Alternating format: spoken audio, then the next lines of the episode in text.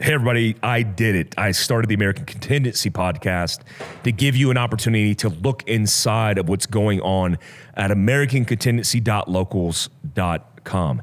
If you've noticed already, we've lost our Discord account. In fact, every single account affiliated with Discord was deleted. I even talked to uh, Vince Rocco Vargas recently, who signed up for American Contingency on Discord, that his personal account was deleted, meaning, I'm not sure if this is true, but I've heard from multiple people that people who signed in to the actual Discord for American Contingency, they were deleted um, by all accounts, meaning thousands of accounts were deleted. So we're facing mass suppression. We also lost our Instagram account at USA Contingency um, and at American Contingency on Instagram. They were all deleted. I had to fight, even use contacts in the inside of Facebook to be able to get those restored because we are seen as white supremacists, alt right, or fringe, right wing, whatever you want to call it. So, look, listen, the bottom line is th- there's nothing to hide from American Contingency's perspective. From my perspective, if you want to learn about what we're doing, simply go to AmericanContingency.locals.com and you'll be able to see how fringe we're not. In fact, we moderate 24 hours a day. Yes, I have employees that are volunteer and paid employees that moderate 24 hours a day to get rid of people who are French, people that are uh, inciting violence because we don't advocate it. Let me remind you if you if you haven't uh, been reminded, if you don't know what American Contingency is, let me frame it real quick.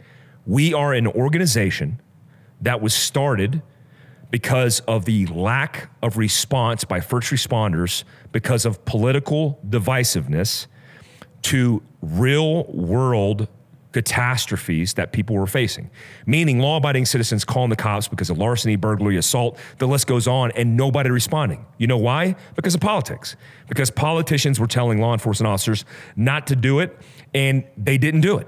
And so people's safety were completely affected by the governments, mostly in this case, uh, local governments, um, not doing their job, all in the name of pandering to these left wing extremists. So what did we do? We stood up a educational platform to educate law-abiding citizens who are trying to live their best life in self-reliance, who want to be better prepared, provide a social network and home or forum for discussion to be able to build relationships in real time in real life. Like, I'm not talking about virtual engagement and comments and likes. I'm talking about people actually communicating back and forth to each other. And then also uh, offer the opportunity to train in person, right? We do American contingency training sessions all over the United States Phoenix, Washington, South Carolina, and, the, and we're going to continue to do this in large forums. Our entire intent is also to provide real information that's not subjective, that, that is not biased because of politics, to provide people the information necessary to make the right decisions in their life to protect themselves and their family. Look, you had a guy in Provo who's driving to work in Utah and runs into a crowd of people, not physically runs through them, but is blocked by them and tries to get around them, doesn't hurt anybody, and is shot while he's in his car, a law abiding citizen, by a Antifa terrorist who's trying to kill him. Uh, I guess in the name of self defense, which he wasn't in front of the vehicle, he was on the sidewalk, and the guy who he shot never ran over anybody. It was like a, a slow approach, and he slowly drove away and then accelerated when he got a free, uh, a free and clear route because he just got shot. So that guy was not educated by his local news organization or the national media because they don't report on it. And the reason we got deleted off Instagram and Discord is because we are communicating openly what these people are doing in their advertisements for inciting violence. Like all their accounts where they put a brochure up and it says, uh, Bring the Pain Night. Uh, bring your Molotov cocktails. Bring your baseball bats. It's time to go to war. Let's burn this down. They're still up. Uh, hell, they might even be getting help from the um, from the organization, uh, the, the social platform that's elevating them. I mean, Shaun King, as an influencer, has millions of followers, can be up online literally telling people to burn down the city because of social injustice, and he gets advocated for. And I say, hey, avoid this area because this is dangerous. This is not a peaceful protest. Um, and we get suppressed. Not, not even suppressed, we just get uh, broadly deleted, right? Cancel culture, that's what it is. So I, I decided to partition the audio from the video productions that we do for AmericanContingency.locals.com and the discussions that we have and backdate the audio content to provide you with some with some content that's slightly delayed, but to tune you into what's going on with American Contingency. I realize that everybody goes to American Contingency. People don't even like the interwebs. So I want to provide an audible solution. Now, there is a paid benefit of $5 a month of being on the paid side of American Contingency.locals, where you get special content. You also get tied into uh, the production that we're doing that week. Like I just interviewed Neil from Ready Gunner, former U.S. Army Ranger, former contractor, and now owns one of the biggest gun stores in America. And we got to talk this week about the election cycle and everything that's happening. You'll receive that on the Audible free side of American Contingency, the podcast, which is on Spotify, iTunes, the list goes on, weeks behind. Uh, so it's going to be slightly delayed. But if you want to get the content in real time, even through video, social network with other people, get information, news, um, and, and get tuned into the community, make sure you go to AmericanContingency.locals.com. Also, I just want to tune you guys into what we have going on with USCCA partners.com forward slash American contingency. Listen, if you live in today's society, you know that self defense is, is paramount in your self protection and the protection of your family. The problem is all the politicians who are changing the use of force policies for law enforcement and law abiding citizens. So now you're in danger of going to prison for the rest of your life because of perception and pandering and political issues that are going on outside of your control. Self defense inherently is self defense as defined by the law. So you need somebody who's going to have your back and a construct for that. USCCA is a organization that provides not only the litigation support but also the education which is hugely important. We advocate uh, with my company, Fieldcraft Survival, for education in everything that we put out. Like, I'm not giving you a gun without educating you, uh, you on it. I'm not giving you a survival kit without educating you on it. So, if you go to usccapartners.com forward slash American contingency, you could be tied into different tiers of insurance that's going to set you up to have somebody respond to your self defense scenario they will come to you. You they even give you a card in your membership card to, to say exactly verbatim what you should say legally, because every word that you say could be used against you in a court of law, especially now, completely twisted. So make sure you go to usccapartners.com forward slash American contingency to be tuned in. These co- first couple episodes, the one you just probably listened to, was with me and Kevin. Kevin's a lifelong teammate of mine in special operations. We were snipers together. Um, he works for Fieldcraft as a program manager for survival, uh, for med, uh, and everything mobility. We have an interesting conversation that you probably just let, listened to in episode one. Episode two was with Kawa. Kawa is a former fifth group guy in special operations. He's actually still serving in a reserve capacity and owns a tactical company. And we talk in depth about the situation pre election. And then this episode, you're listening to me converse with uh, the Northern Utah American Contingency Group. We operate decentralized, meaning we allow people to organically grow their own AMCON organizations based on their region and their community. You get to hear the inside on this episode of how that stood up and why it was stood up and why it's so important to be tied into an organization right? We provide the guidance, the left and right limits, and then you run with it. We provide the logistical support, we provide um, the training in, in person, the assurances, and then we evolve together as an organization. I hope you guys enjoy this opportunity in these podcasts and make sure you subscribe and follow and leave your best review. Here we go, guys. Hey guys, this is Mike, American Contingency. I'm in the studio today and I'm with two significant people who made an impact on me at our recent Go Rigs and Coffee at the new shop in Heber City, Utah. And that is Randy and Tina, American Contingency Northern Utah, a self organized group of American Contingency that have done a great job at assembling their organization uh, based on that military format. I just, you probably just saw the video on the description of Task Org, um, but I met them and realized organically this is exactly what we want to accomplish an American contingency. So, one, thank you guys for coming here and short notice. I mean, it, I feel like we just contacted you like 10 minutes ago. It's our pleasure. No, it's- Yeah. yeah, happy to be No, here. thank you so much. And and the entire objective for today is I want you guys to understand how this came unraveled in, in a sense, um, and and get their story on how it came to be, because this process is the process that we should utilize in thinking about our AMCON organizations in which in which you line it out in your own communities.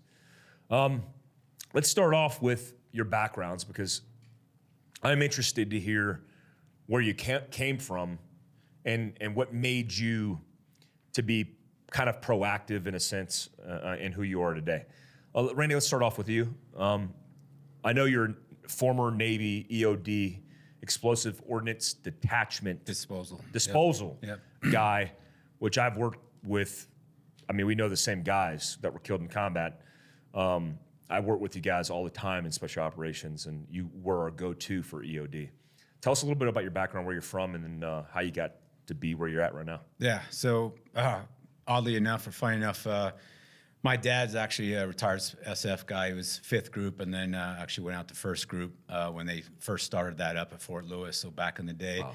Uh, so I, I kind of grew up in that environment, being around teams all the time, team parties. I mean, I'm probably closer to some of the guys on my dad's team than I am some of my own family. So, um, uh, fast forward.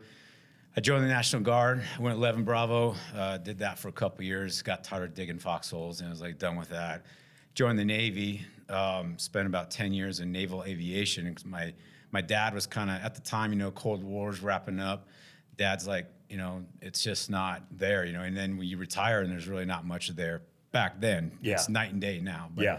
Um, and then uh, while I was in, I just I kept realizing I'm like I did the right thing for the wrong reason. You know, I, I was pursuing a career that in a field that I just wasn't in. I had zero passion for it. So um, I actually started putting together a package to go to BUD/S, and uh, the recruiter up in Whidbey Island, Washington, uh, the the um, in-service recruiter, um, he just like kind of sold me. You know, I was like, "Hey man, I'll, I'll put your package in for you want, you know, h- however you want, but." let me explain to you a little more about what EOD is, because a lot of people just don't know. I didn't know, and uh, they sold me hook, line, sinker, and, and um, I got in it, and uh, that was probably single-handedly one of the best things anyone's done for me from a career guidance perspective on, on making you know helping helping put me on the you know I was on that proverbial high road low road thing, and I and he put me on the right one. So, and then EOD has just been everything I ever dreamed of. You know, I mean, I, you can dabble in everything from, you know, you know, diving to you know getting out of airplanes to working with special operations to being on flight deck carrier. You know, um, humanitarian demining. You know, just there's such a variety of stuff, and I loved it. It just gave me a great background. And it's a community of people who just think outside of the box, problem solvers.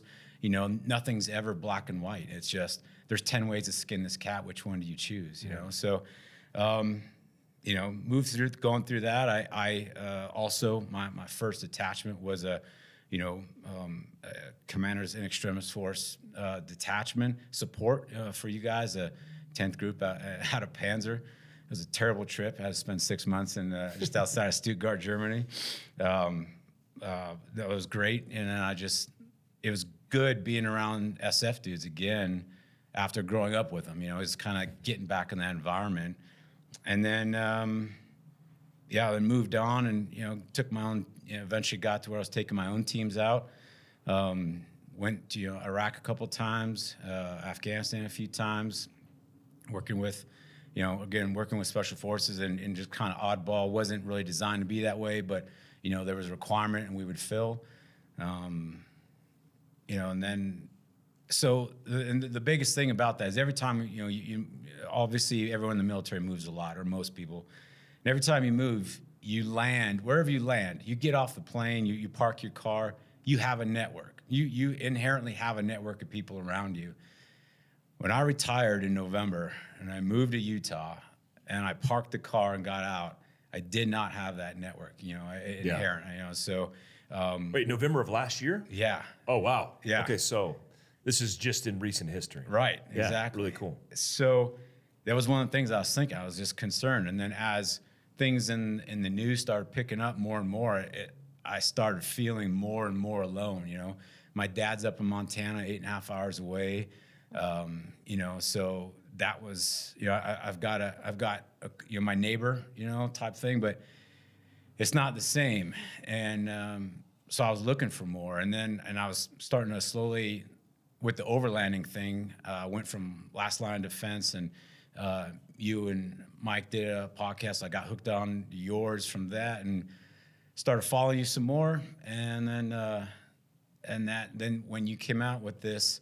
I could see I could see your passion and frustration with what was going on, and I was like, "That's exactly how I freaking feel right now." And um, and, and, and the seriousness you are about it. So I was like, yeah, and everything you're saying makes sense. And why, you know, the, the get off the bench video was, you know, I don't want to say life changing, but I mean, it, it, it, hit me, and I was like, yeah, Randy, what the f are you doing here right now? You know, why why aren't you doing more? Mm. Um, and then you know, from you know, the kind of rest is history. You started the locals page, and uh, from there. Uh, uh, there's a former Marine up um, in the Salt Lake City area that started a locals, you know, Salt Lake uh, um, locals. I can't. What was? It, doesn't matter. But like Amcon. Yeah, Salt Lake one of those ones. yeah, he, he, started Amcon Utah. Yeah, and there was one that we got on, and yeah. uh, that's right, Amcon Utah local. So, and then that's how Tina and I met, and just kind of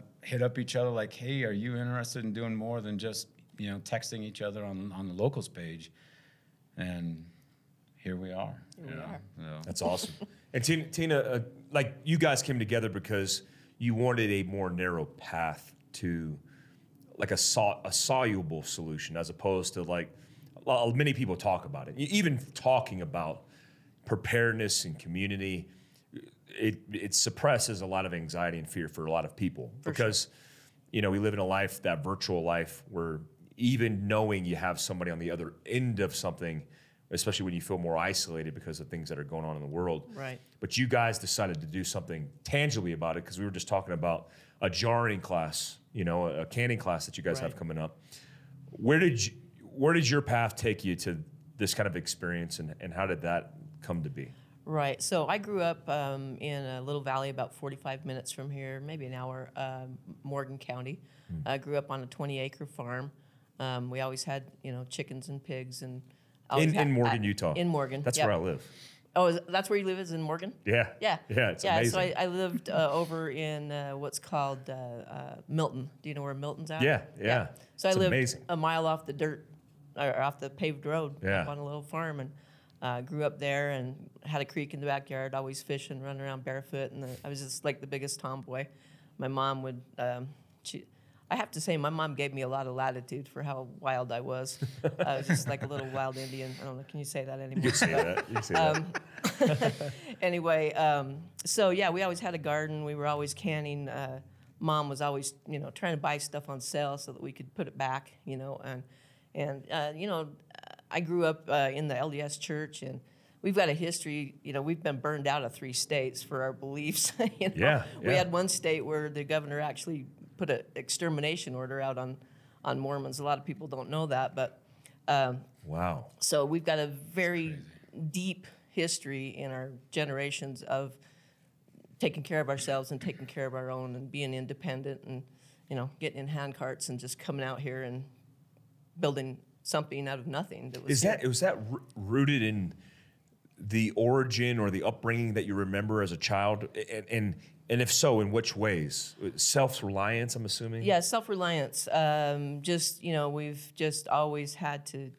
you know, through history. The history is taught pretty, pretty heavily, and so we're all all aware of the history and that things can go bad, and um, you know, just always have had uh, directives from from the the leadership of the church that we should be self reliant and uh, be prepared. So we've always just kind of lived that lifestyle. Uh, my grandparents grew up in the Great Depression and they were very into you know making sure that there was enough food. You'd go to their house and they'd always, you know, give you some vegetables or give you a, a, gar, a, jam, a, gar, a jar of jam or a thing of grape juice or something that they had made. You know, so it was just very much in my background. But as I as I got older, uh, I kind of got away from that a little bit in my 20s and kind of wanted to see the city. I'd grown up on the farm and uh, realized that the city wasn't all that, you know, the domestic abuse next door, people not watching their kids, getting hit by cars, sirens all the time, dogs barking, you know, and I, I really wanted to get back to my roots. And so I met a great guy and he had a place and, you know, we, we kind of started our little farm. But, um, you know, it started to occur to me that people were starting to get to get away from those roots, and um, I got involved with a, a team. We were kind of watching what was going on with the hurricanes, and I think people's idea of FEMA is that they come over with a black helicopter and guys come down on ropes with a case of water under their arm and they're there to save them, and that's just not how it works. And um, so I started getting involved with this uh, civilian team. It's called Citizens Assisting Citizens. And the theory was look, surely a group of citizens could put together something more efficient than what the government's doing, even if we're helping just a small amount of people. And uh, so I got involved with that, started doing hurricane relief, and uh, that after seeing what goes on in a hurricane and how people are just kind of in shock and they don't know what to do, that motive motivated me further to try to be on a mission to help people get prepared. So about four years ago, I started a Facebook group called um, Ogden Valley Civil Defense, which is where I live now, and um, quickly gained some traction. We, we we would post things on there, things we heard on the scanner, just try to keep the community aware, and we would do um, videos on you know preparedness and skills and different things like that. Ended up being a group of about 400 people, and um, some were more involved than others. But out of that group, I was looking for the people who were serious. And so I put together about a group of about 12, 15 people um, that had a, like a more serious vision of what's going on, especially with what's going on in the news, like Randy said. Um, we were pretty solid on a lot of the nine areas that we're trying to build out. Um, but the one element that we were missing was the security element. We had we had a lot of canners, we had a lot of communications people, but what we didn't have is I mean, all of us, most of us, are very firearms familiar. I I grew up hunting and fishing, you know, from the time I was a little kid. So uh, we we shoot, but we don't have the training that might become necessary um, in the future. And so I was trying to figure out how I could find those people. About that same time, when I'm asking myself that question, is when I come across uh, your get off the bench video, and I follow a lot of I'm weird. I follow a lot of special operators. I don't know why.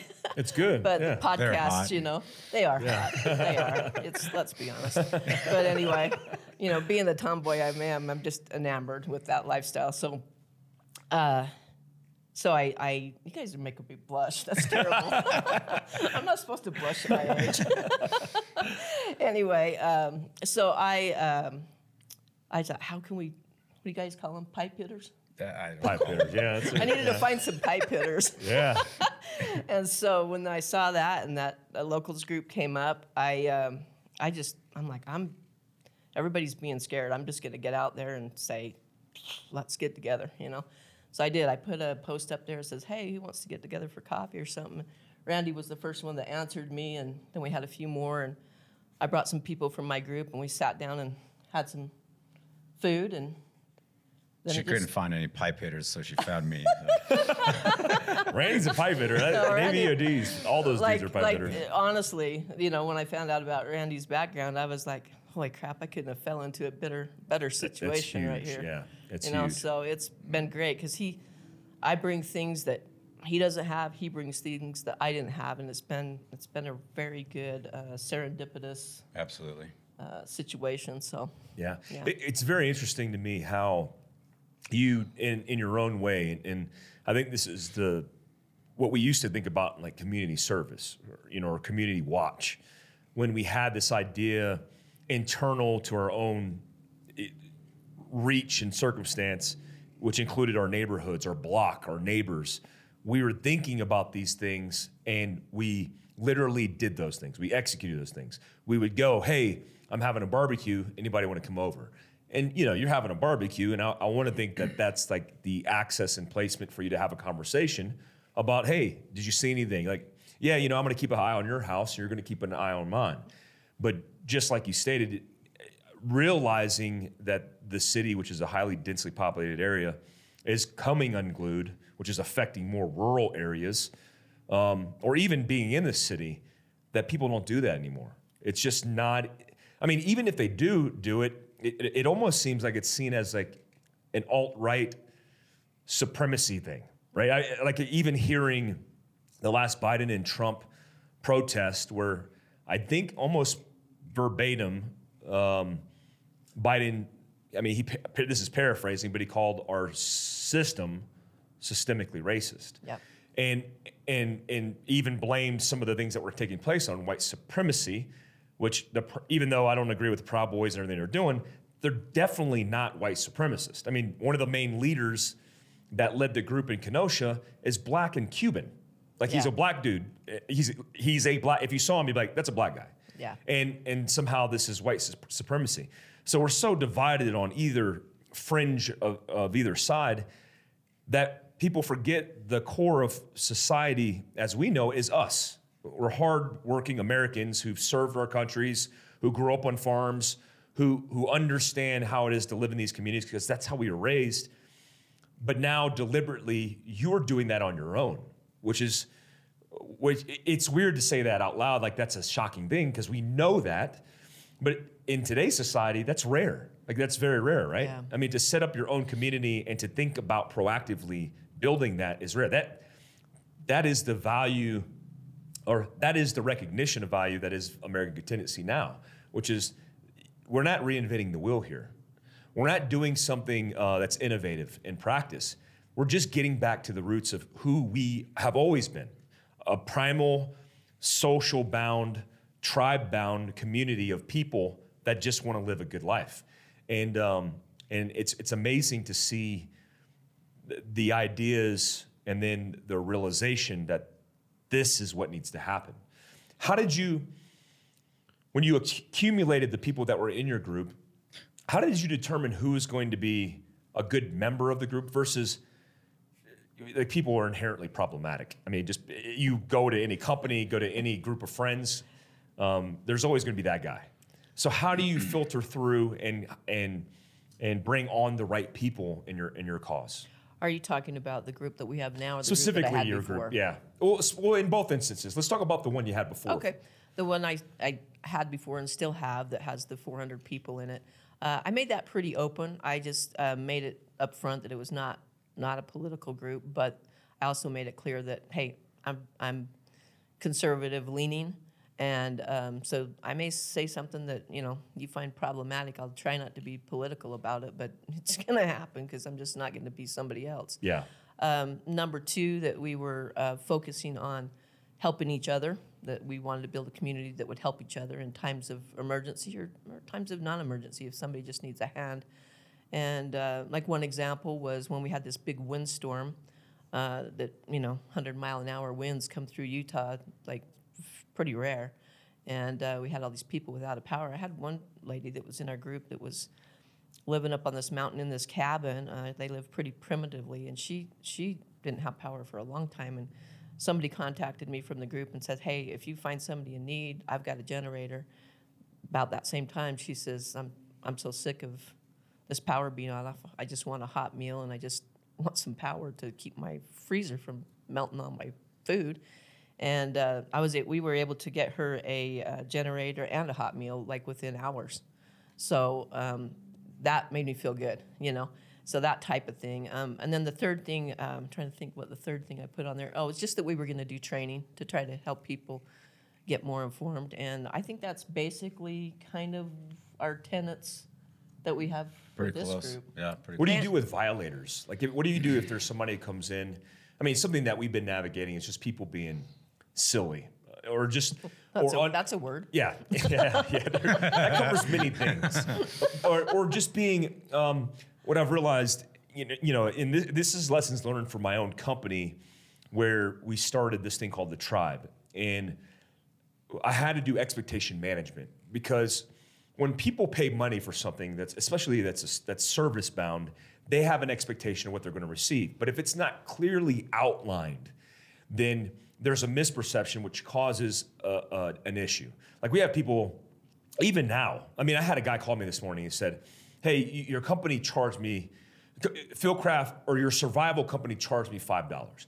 What is that for? I didn't order anything from Fieldcraft, and they didn't realize that my merchant service account because it's already proven that it won't get suppressed." Is the account that we're using to, to funnel from locals. Sure. And and so they just see survival, and he calls me, not even realizing that I'm I own a company called Fieldcraft Survival, which is kind of cool. It's interesting to know. But he says, "Hey, why, why are you charging me?" And and then I told him, I said, "Hey, it's because of the American contingency." And he goes, "Oh, oh, oh, I'm sorry, man. No, no, no.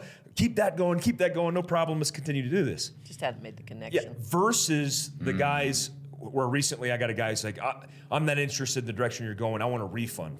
And I was like, "A refund for what?" Well, last month I paid five dollars. like, you you want me to go and give you a refund for five dollars via your dissatisfaction today for the last month you've been on the platform? He's like, "Yeah, I want a refund. If you don't, I'll, I'm going to litigate you." I was like, "So now you're threatening you're going to get a lawyer and pay thousands of dollars to take me to civil court for five dollars?" I was like, "Yeah, buddy, we'll get you your five dollars back." Yeah. So how do you avoid uh, when you did uh, work at front end with that? How do you avoid that? And then what do you do proactively um, when that happens? Well, uh, on the um, the other group that I ran, I just simply kicked them out with Yeah. no explanation. I just don't have time. That's what I do. There's too many people to Who needs your time? need. Yeah. Yeah. Yeah. I don't have time for the drama. I just Yeah. don't. I'm Yeah. a very low drama person. I don't know. We haven't really encountered that in this new group. I'm sure it's coming. Yeah. but- So, and your question really, there's so many layers. Like as you address one piece, it, it it'll start going to other layers, and that the we- we've kind of talked about it. We haven't had it happen yet, but there some of that stuff is is kind of like you start getting into the vetting piece of it, sort of, you know, on the fringes of it, um, and and I liken it to OPSEC. You know, so eh, people like one of the big concerns are like, what about OPSEC? What about uh, you embrace OPSEC by not having OPSEC? So then the thing with well, what do you do with, with people who are gonna, you know, someone's gonna get in, you know, in, in the insurgents are they're in the wire, they're in the wire. Okay, you know, so what? You know, we're, we're not uh, until they show up and start, you know, riding at our training events or something they're welcome. I, I mean, what are we? We're offering medical information. I hope everybody. I don't care if you're my friend or you're my worst enemy. Here's some medical information. Uh, you know, here's a ham radio. Here's how radios work. Ooh, you know, type thing. So you're now inside the wire. You've got all our information. what you know? So I'm glad it's a Navy EOD guy saying that out loud because I've said that in many forums, uh, trying to balance, right? Because the, the people who usually are that way, they just don't understand how operational security works. Yeah. Right. So there's the, guys who are like, you know, they're a little bit more conspiracy theorist Yeah. um, centric. They they they look at everything as being sensitive, and I tell people the same thing. Like, you, number one, it's America. We still are beholden to the law and order and, and via the Constitution. Like you can't just oppress and you can't just say you look like you're going to be problematic. I'm going to kick you out. I mean, you can do whatever you want in private industry, but what I mean is you can't be so paranoid that it affects the output and the positive engagements you're going to have with other people. If a guy wants to come in and learn first aid and how to apply tourniquets, and he's a bad guy, whatever that means, Right. then then so be it. I, I'm not going to not hold the training. And the most important aspect of that, which you also mentioned, is the vetting process. people should understand that the vetting process isn't a process necessarily to vet and make sure we have uh, these law-abiding, shining examples of citizenship, um, citizenry. That's a hard word Yeah, to say. right. out Let's write that How down. about Man, let's just- citizenship? Let's just get rid of that altogether. Let's bleep that out like a cussed. Um, but but what we're trying to do is we're trying to make additional steps in the process that make a more deliberate process from the end users uh, idea. Yeah. So they go. So so then the idea is the further down the line you get means they're more likely and more prompted to be there for the right reasons because the likelihood of you having a member of Antifa signing up, giving their, that's what people are like, why are you charging then? If it's not about money, well, it's not about money because we're charging people $5 a month, okay? Um, meaning, in the context of it not being about money versus it being about business, that's a poor business decision. But when I charge somebody $5, they have to give their personal information, including their credit card, which means there's a whole bunch of protocol that happens on the back end where if I see that, then a guy who's there for the wrong reasons is less likely to give me that personal information. And then when I say, hey, we're vetting people, those guys who go, hey, I'm out of here, this isn't for me, then it's more likely that I just filtered them because I told them that they're going to get vetted. Sure. And then when they're vetted, giving me more of their personal information, then when they're physically interacting, it's a responsibility of me as somebody guiding everybody through this journey that when you're with somebody, you know at a minimum they're not a violent offender, a sexual predator, and that they're there for the right reasons, right? And and I think, yeah, like just like you said, there's it's multifaceted and multi-layered, which I think is part of the process, right? Yeah. We have to have this. I wanted to ask you because you have a, a military EOD background when you look at everything that's taking place and you look at establishing security, um, you have to look at task organization. You have to look at organizing structured uh, for, for means of efficient communication, of disseminating information, of even maneuvering people in natural or man made disasters. What task organization did you decide to go with, and why did you choose that? Yeah, so we're we've pretty much got it down now. I think. Uh, um, I, I mean, and understand this is not. We don't have the benefit of you know uh, a man a recruit. Hey, call the recruiters. Send. I need another IT guy or another. So you kind of take what you get when you got it, type thing. And uh, Manning perspective. So I had to keep that in mind when we're doing the task organization. And task organization, you know, uh, I'll just be upfront. I I don't have an original idea of my own. I'll plagiarize everybody else's stuff. So, um, and all I did was just pull essentially, you know, from my military background, and you know, so we've got, you know, Tina and I are, you know, co-leaders. It's not like a COXO or no, nothing like that. Um, you know, we and that was something that that the group decided on. They they picked us. Our group is a democratic group where it's not a you know dictatorship. No one person is making any major decisions. So um, so start with leadership. Then from there we just broke it down by you know what, what I call departments. But you know so the one was kind of you know we blended instead of having a zero and a one we just blended it. So we have an ad, admin slash leadership. The two is our intel slash IT folks. Um, the three is our operations department. Four is supplies. Uh, five is mobility, and we're we're kind of growing that right now, trying to define that exactly, but following a lot of your your direction on that, honestly, and going from vehicular all the way down to dismounted and anything. You know, I say anything in between, but you know, are, are we talking about horses? Are we talking about ATVs? We're we talking about four wheelers? I'm letting them do that right now. It's like here's a cat. Here's kind of the end state I want. You know, go skin it. Um, six is comms, uh, which is going great right now. Uh, very very ham radio focused, but not strictly ham radio. We're, Yeah. trying to make sure we're we're following a pace program. So. Um, uh, seven training, uh, and that's you know, I'll, I'll get into that some more later if you want. Uh, eight is uh, our recruiting, you know, and just like, and that's key. And that was honestly something I neglected uh, because, again, I, I've never had to focus on it from being on my end of the spear. You know, in my 30 years, it's never been, I, I, I didn't have to worry about it. The people showed up, they got orders when you look at you know and, and you know right, wrong, or indifferent, you know all the terrorist organizations out there.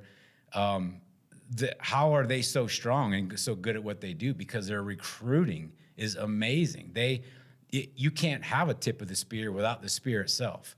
So we totally uh, switch gears, put some focus on that. Um, my girlfriend's kind of uh, you know in uh, social media, so she's helped a lot, um, and and that's just blown up. So uh, we went from what we have when she before she came on like twenty. we had 20. And now we're, Now we're over, over 60. 60. So, and that's a couple, like a week and a half ago, two Yeah. weeks. Um, uh, and your shout out obviously helped a, a ton. Thank you very much. Um, so that's eight, and then nine is medical, which we're trying to fill with our EMTs right now. Um, and and kind of everything is very soft clay right now. You know, we're, we're now nowhere near brick. You know, uh, building brick structure, but Yeah, I like, and we need to get. I got to get with Kurt and the guys and and line out. There's you guys are setting the example and leading the way in a lot of ways, and there's many organizations, including a, a buddy of mine, Nate, who's here, um, who's doing the same thing down in, in Arizona. But there's we need to, as you guys develop and stand up um, based on the organization and how things are lining out, we need to provide the example of what right looks like. And I'd like to use you guys as a model for that. And then look at vetting the entire organization via the members that you want to be um, vetted right off the bat. So what we could do is we could essentially vet an, an, an organization and say, hey, AmCon Northern Utah is vetted, which means the, the leadership of that organization is now able to vet their own um, and and then you could relay those numbers to us to be able to get. Um, I think they were doing stars um, now for vetting. Um, that way, we could increase the vetting apparatus because on the horizon for vetting is to take organizations and groups, and just like we operated in Afghanistan, uh, basically show up at a FOB, a forward operating base, and go into that base and interoperate with them from a headquarters perspective and looking at their organization, looking at the the deficiencies and the things they don't have, so we could provide that support, and then look to do training, um, which we're going to talk about here in a minute, but doing training so your organization, from the staff training to the um, planning training to the actual training training in small unit tactics um, could benefit as an organization versus onesies and twosies or even pulling people because I think that's the future. It's an headquarters element that's providing the guidance, eventually providing uh, a lot of financial and logistical support, which is what we want to ramp up when, when we migrate to a 501c3 next year, and then provide each FOB with the best assurances and practices as we develop and grow. And man, it, it gives me chills and goosebumps thinking about this because when you look at decentralized, I'll call it strat, strategy um, in, in successful operations overseas and special, op- special operations specifically, that's how we operated, right? Because it, get, it affords the most opportunity for you to address your own issues in your own regions. Yeah. Because Utah's, uh, like that 100 mile an hour windstorm thing was crazy. I was driving to Montana and there was six tractor trailers that were flipped. Um, I was working. I was actually talking to uh, to Utah uh, State Patrol guys that I work with, um, fi- figuring out the best routes to navigate, but tying in uh, emergency first responders to those organizations to to deal and pull. Like you could say, hey, hey, AmCon Northern Utah, we're mobilizing. We're going to help the sheriff, right? Which is one of the other objectives that we're trying to accomplish. Is uh, like we have good relationships with all the sheriffs um, everywhere we train in the United States, which is probably about 30 sheriffs. And getting those sheriffs to understand the significance of not just utilizing them in a search and rescue capacity, but a security uh, capacity as well, anything capacity, Yeah. will allow us to be able to actually uh, organize with local governance to improve community relationships and security and protection. Right. Uh, I Um, mean, on man. that, uh, so, and I'm sorry to interrupt. No, you're not at all. But on that point, that that's uh, um, so Tina and I both have volunteered with the Ogden. Um, Weber uh, County. We, sorry, Weber County. I'm new here, so uh, Weber County Sheriff's That's what I'm here Department, and uh, um, I they I, as we were talking to him, I was kind of telling him about AmCon and all that um, as- in the interview, and he walks me in the sheriff's office. I totally blindsided me. I'm like, all right, here we are, and uh, but I was kind of on that same track. Your point to your point was. Because he's talking about well, well, if things get bad, we're gonna we're gonna get a posse. We're gonna, we're talking about signing on a posse. And I'm like, well, that's very John Wayne of you. I love it. However, comma, Who's showing up to that? yeah, you right. know? You have no control. I was like, you know, I, I'll be happy to give you a caps and lims brief of where what we have, who we have, where we're going with it, so that you get. So, and I'll tell you what you're getting when you get it, as opposed to, hey, can I get 30 people with guns type thing? Um, well, I'll give you maybe 12 people with guns, but they have X, Y, and Z training Yes. um, and and they know understand rules of engagement and escalation of force. Yeah. Not just you know everyone showing up with their ARs and and you don't you know have have zero zero credibility or, zero training as to you know decision making process and when to pull a trigger and when not to Yeah, when no- to even no point a gun or not to type thing. So that's well that's one thing I, I stress because I uh, that concerns me when when they you know when they're at that level of I don't want to say desperation, but they have that level of concern where they're just willing to hey I need you know however many people you have with horses and guns, and I'm like man. That can go very wrong for you. Yeah. You, know, you, you mentioned a story in one of your podcasts about, you know, going in the country and having like just two or three days uh, with your indige, and, and you had to go out. And you know, luckily, it turned out to be you know a, a very slow type day, but that could have been very Oh, south yeah. for you. man. I mean, Absolutely. we've all heard the the you know green on blue stuff, and, and Yep. so yeah, it, it just it worries me when I, I want to provide. I, there should be something better than that uh, for for the local government to to fall back on. Uh, and and I, I don't want to under I want people to understand too. This isn't this isn't because we don't trust the government. This is because we understand that, and there are a multitude of scenarios where you know local resources, first responders, just get overwhelmed. Yep. And it's not their fault. It's, they're not doing anything wrong. It's not has nothing to do with us versus them. It's just reality. You know that that's you can only be so many places at, at one time. So, Yeah, and the, you know, people will have to understand that the balance of powers, understanding that the problem we're in right now has to do with the imbalance of politicians not understanding that politicians are people that represent other people, Yeah. their constituents, and for some reason they've created this paradigm shift of this, which has always been uh, problematic in, in history, of them creating a hierarchy where they feel like they're governing down instead of governing with. And that realization for us came when nobody was, none of the first responders were actually responding because of the politicians giving them orders not to respond to citizens in need of help. Yeah.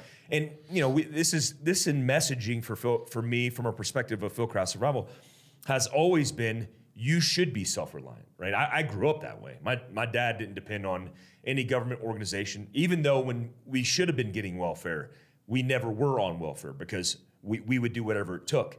That ideology is being lost in the noise that is this political divisiveness. And, and, you know, and th- people think they say, "Is this a patriotic movement?" Well, now you've associated patriotism with something that's wrong.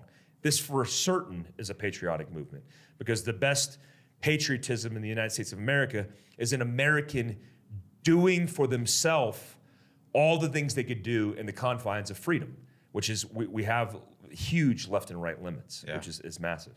Well, resiliency. I could just say too, to your point, you know, about uh, being your own self res- uh, first responder, you know, not having to rely on the government. Um, there is messaging out there right now that is telling people if you have that kind of attitude, that's inherently racist. Yeah. Oh yeah. Yeah. Isn't that crazy? It, Isn't it crazy? That yeah, it's it's it's it's mind-boggling. It's almost like if you're less dependent on the government and and that stands as a value or ideology in your own life, then that's very anti everything, right? It's it just it, it fits the narrative of the the, uh, the the establishment, which is it's it's it's such an oxymoron in the big Yeah. scheme of things. Because I figure you would want to be less government because you would want people to be independent, um, but it's the complete opposite. It's like the people who are now trying to get power or trying to accumulate power, they want to hold power, and they'll do whatever it is, uh, including destroy their own countries internally for that power, which is which is problematic, obviously. Well, and the other thing we've got going on is uh, some of these Marxist elements. Um, you know, they're they're divided in different divisions. Some of their divisions are committing violent acts, but some of them are actively working every single day to meet with your politicians to change policy. Yeah. We've got a meeting with our law enforcement officers and using those photo ops as propaganda. Yeah. Um, So, um, but you know, back to what you were talking about before about the training and what works and getting everybody on the same page. Uh, you know, a lateral type of organization instead of a hierarchy type down organization. What I hear you saying is that a term that we've used is franchisable. You know, like um, McDonald's found out what works. They found out if you cook the burgers this way and you get the fries this way, and and you know if somebody else wants to open a McDonald's, here's the handbook. And if you do it these ways, you're going to have success. You'll have a better chance of success. And so that's, you know, we're not at that point yet. But as we stumble through and we're finding out what does work and what doesn't work, we're taking notes mentally, you know, and partnering with you, it'll be even easier to make a make a product, I guess, for lack of a better term, that um, you know, if somebody wants to stand up one of these groups, you can say, here's you know best practices. Here's what here's what works. This will get you on board faster. Yeah, I would say we're gonna have to shape it though, because I've and I've been thinking about this already. That it, I, I'm in ecstatic that you're up here, Mike. That's awesome, and and that we can work together and do this. But that's the first. If I'm I'm Joe Schmo, you know, in in North Carolina or whatever.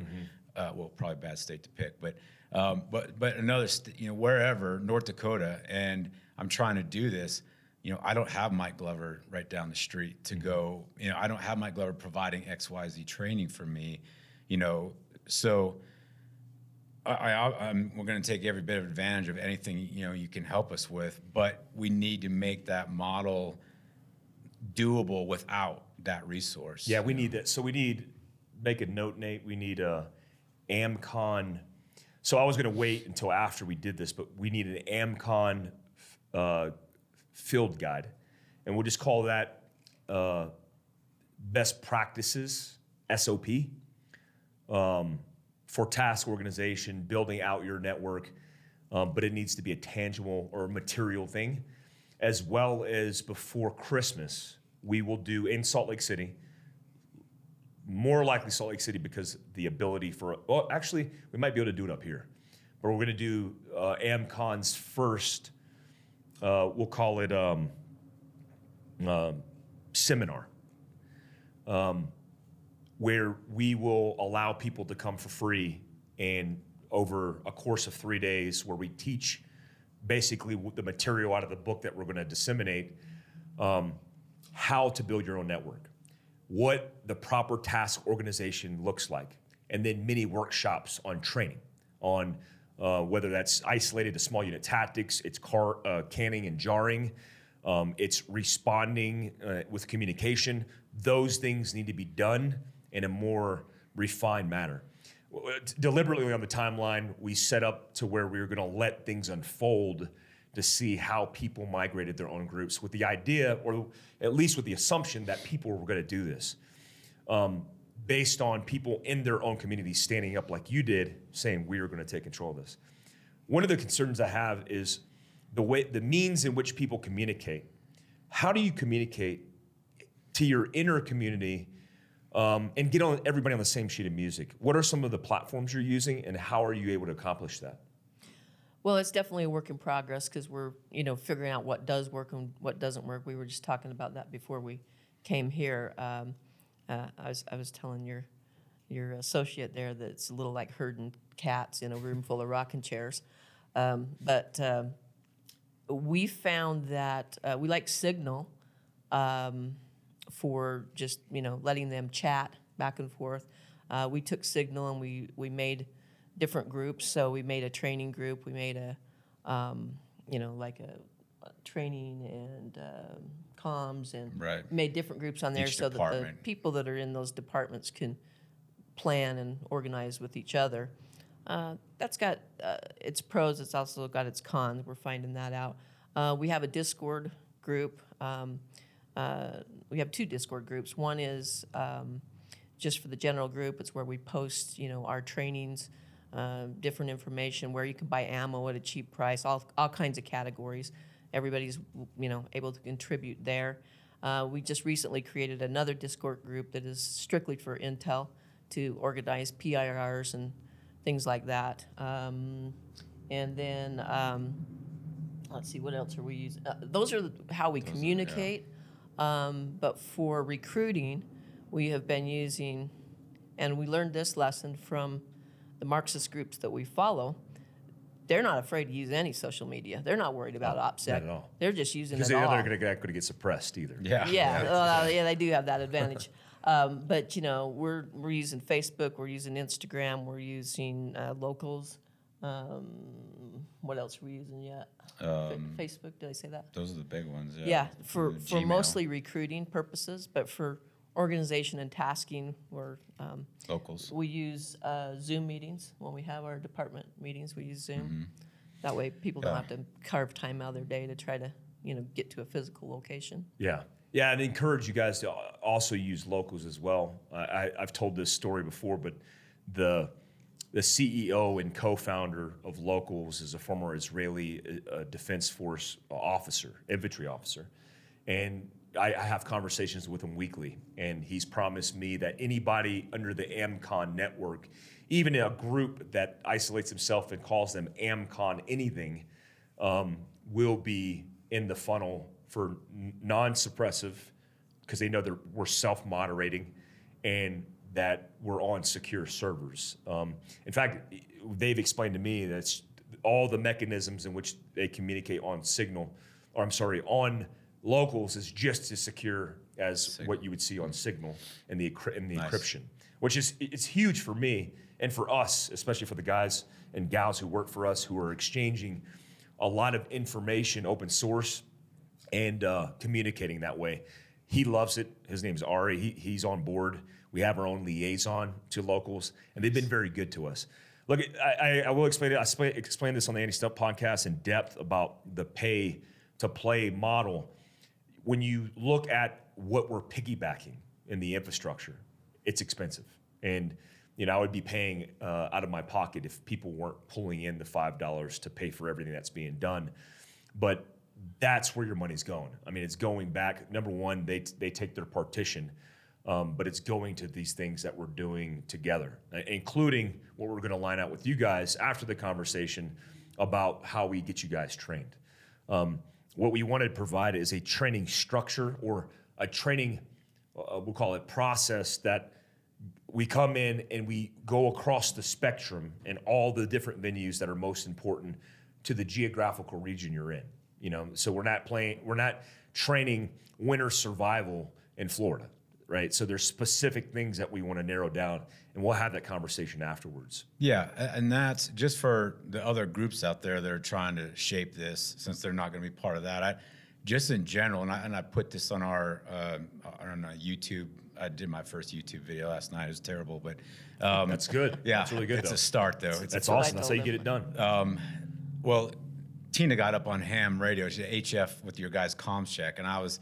No one, no one knew it, but I was doing cartwheels. I'm like, she did ham HF comms. Yes, yes. So, awesome. yeah, super excited. But, um, but what I was going to say about the training piece, uh, to the thing, to understand the departments and how they tie together. So you you start with your intel, and, and this is I think what you're saying, where you know you, you take your most dangerous uh, course, your most dangerous threat, and your most likely threats. You know, two or three of those, but your most dangerous and most likely.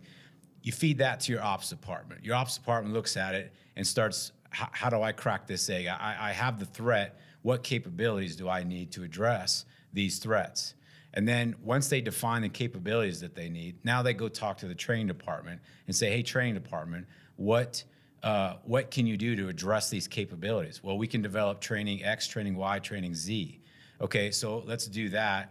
And then you feed that back, and the ops department start they start tracking that now. And now they're looking at, well, I've got people in location one, location two, location three. Um, one and two are good to go, but three needs some more medical training or whatever it happens to be to address the threat that's in their area, maybe that's more than in another area. Obviously, we have people who live in the valley uh, as opposed to people who live downtown Salt Lake. So those are they're, they're dealing with different threats, and so it one you know one plan doesn't cover everybody. Yeah.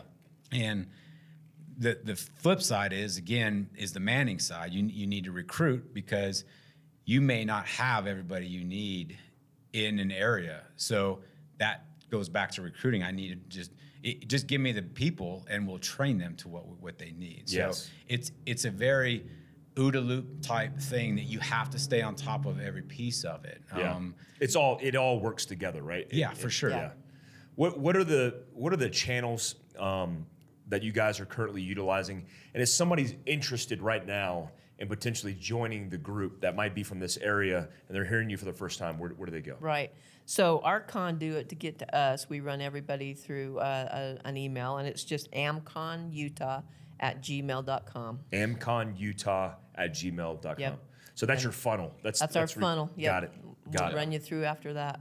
Awesome. there's That's a- perfect. Yeah, Facebook and Instagram, whatever locals, all of those will bring you to that email address. Yeah. Right. Yeah, I'm sorry we're, we're running short on time, but we have a whole bunch of breakouts to do afterwards. So you guys will get some bonus content as well. Um, we'll have uh, Jay Julian film some uh, living my prep life content for additional questions that I have even after the fact. I'm interested in this tie-in too of understanding how the Mormon Church operated. Um, I think it's super interesting Yeah. how they've always been a um, a, a great representation of what self-reliance looks like. And, and I think everybody kind of knows that, but if not, I'd like to further educate them. I want to say thank you to both of you for, for being on and taking the time out of your day. Thank you, yeah, Mike. It means a lot. It's a pre- Yeah. pleasure. Yeah, thank you so much. having. Yeah, we look forward to working with you guys. Uh, we're even going to have breakout sessions after this to talk about training the next steps and hopefully get your guys' help when we do this. Um, we'll call it the uh, expo, the uh, AmCon Expo, which is only going to be for vetted members of American Contingency. Or will that will be the first place because I just got a notification from Heather that uh, we are amplifying. Uh, we have a process now to amplify the vetting process to get all this knocked out, uh, which will mean your gateway to get into that expo will be the keychain um, dog tag that we're providing with a QR code, so we know that you're a vetted member of the organization. Um, and I'm looking forward to that, and looking forward to working with you guys. So thank you so Us much, as guys. well. Thank, Thank you you. so much. Thank yeah. you. Thanks, guys.